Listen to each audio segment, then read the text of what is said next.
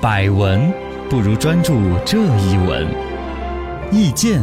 不如倾听这一见。一闻一见，看见新闻的深度。来，我们深度讲起来，小树林儿中的高人有请了。大学读书又有习惯调查表来安寝室，你说好不好呢？嗯，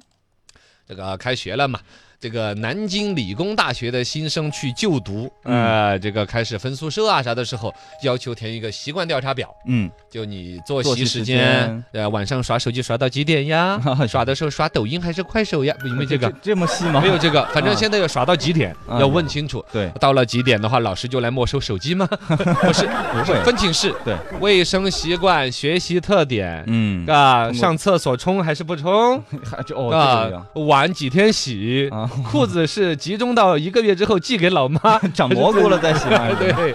啊、这个事情呢，出来的时候对于学生嗯，是叫好声一片，哦对，因为学习生惯就都想着一说，样嘛哎呀，我们终于找到志同道合的人了，嗯我终于不会去寝室里边担心忍受一些对莫名其妙的人了闻。不了群了，但其实这个事情，我的观点是真的相反的，你觉得不好？我认为这是一个伪命题。我先把我的定性定的一个极其高的一个哈。好，我明我认为所谓的说让调查学生的一些习惯再来分寝室是一个伪命题，哦是大学教育在哗众取宠，嗯是注意力经济下面大学教育一个劣币淘淘汰良币哦，哟什么意这思？么严重， 就是说大学谁的学问好，谁把学生能培养成人才已经不重要了，嗯，谁能把孩子吹着捧着。抡得圆，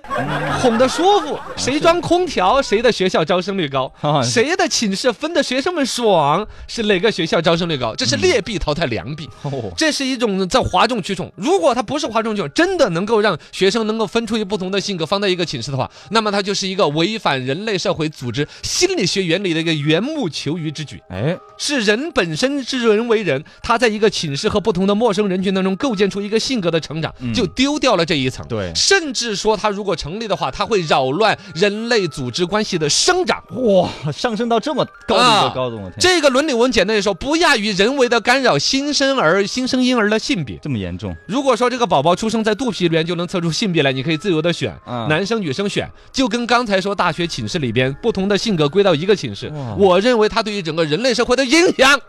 是一个级消别消的。气，消消气，一问高人，为什么分配宿舍要用大数据呢？因为火嘛， 嗯，大数据这个概念火，谁不想蹭点热度 啊？是吧？对呀，让新生高兴嘛，呃，也算是一片好心嗯，啊，就把志趣相投的舍友分到一个宿舍对，就就感觉到作息一样了，至少不是因为这个八点钟睡觉，那个十点钟睡觉就要打起来。嗯，逻辑上说呢，也还说得过去，甚至兴趣爱好，如果大家都喜欢吹箫，一寝室每人儿 每人拿根儿箫 嘛，呃乐器， 但是组不了乐队呀，你得有其他的乐器， 这个就是我的那一边的观点。哦哦哦我是说是他的出发点，就感觉大家嗯就互相切磋吹箫的技 艺，你是怎么吹的呀？你口水一般是乱挤，是不是啊？这些东西他就感觉在以共同的兴趣爱好。嗯， 哎呀，我想那个画面太吓人了为什么举这个例子呢？啊！算了，就不吹箫了，弹吉他，啊，弹吉他嘛弹，弹嘚儿。 哎，胖胖嘚儿，哎呀。晚睡晚起还是早睡早起嗯，嘎、对于是不是帮不帮拿包裹，帮不帮打寝室打饭，嘎、而且他用的方法呢，也还是现在大数据比较流行的一种模式，嗯叫做引语义模型算法。啊，就跟推荐你爱好的音乐之类的嗯哦，，他不是直接问你你喜不喜欢吹箫啊，或者是吹笛子啊， 是吹簧啊、笙啊，嗯不同的乐器，不是直接问，直接问就可能目的性很强。我本来不喜欢的，对但我会去那个，但他用其他的一些隐含式的特征来抓捕，比如说所有。走路跳一跳走 的人都喜欢玩吉他，你懂吗？啊他用一些隐语意义的模型去调查的，他调查的是一个问题，但嗯分类的时候是指向另外一个特征啊，这种潜在特征加以算法综合分析，然后分到寝室里边去。哦，嗯这个东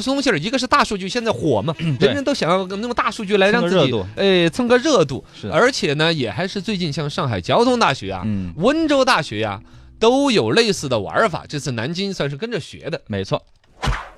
二问高人，用大数据分配宿舍有争议吗？那肯定是争议很大了呀！对呀你看一开始我把它定义的这个违反人类社会发展的一个东西不赞同，啊、这个所谓的大数据最典型的在身边的应用，我们举例，你说我们身边现在看得到大数据最多的应用是什么？最多的应用啊啊，抖音对呀，对呀，啊，对于抖音你是什么态度？呃，我不想看，不是想不是对对对嘛对，嗤之以鼻的感觉。你就能够知道了，就看不看或者嗤之以鼻都不重要，重要的是实实在在它形成了一个新的概念，嗯叫信息茧房。，对， 就是因为抖音都是大数据的一个积累，嗯你老爱看什么，什么就老推给你没，错嗯最后你的人生就全是这个。你老是看那种撞车的，那就天天推撞车的视频给你哎接看。受不到新的了，你是唱歌了，就天天推唱歌了。没错，哦，你就感觉整个这个世界人人都在唱歌啊，就这样了。嗯这个导致的这种人生观、价值观的塑造何其之大。对，但是它毕竟只是一个游戏，嗯你可以自由选择。有的人自己有觉悟的，哎，不对，我最近抖音玩的有点太啊痴就了不，看了，我把它关了。删掉。对，有删的，我身边就有朋友抖音删了又卸装装了又删 就跟王者荣耀一样，啊，真的就那样子，嗯是离是不了。但是那那时候无聊，哎呀。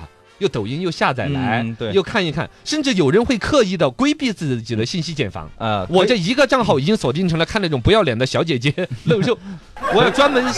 把它卸载掉，对换个对名字对注册，哦，还真的有，真的躲过老婆的检查， 不是，就是可是自己选择嘛，哦，嗯，可以选择。对呀、这但就宿舍不一样嘛，宿舍这个事情，实际上它是从教育层面、嗯一种半官方的提倡，对，去对某一种信息茧房或你认知领域的一个约一一种茧房。对，你这不知不觉的，在一种半官方的教育环境下，居然把你塑造成了一个很单一的性格的人，对，这是很可怕的哎其。实很可怕的。哦，四这年里都边样还有一些质疑，就说你那个大数据准不准确？我认为毫不质疑，大数据极其准确。嗯，哦，对只要用那数些据潜很在的一些特征一愣，有个八九不离十的人，对就对都对是有同一种爱好和性格倾向。嗯，如果说你把这些性格倾向研究出来之后，是做一个科学的匹配，我都还算得过去。哎就说，哎，这个比较强势，这个比较弱势，他们互相怎么搭，对可能它还有原理，但其实是用不着的哈。但你专门把比如性格特别软的放到一起，专门把暴力的放到一起， 那就专门把吹箫的放到一起，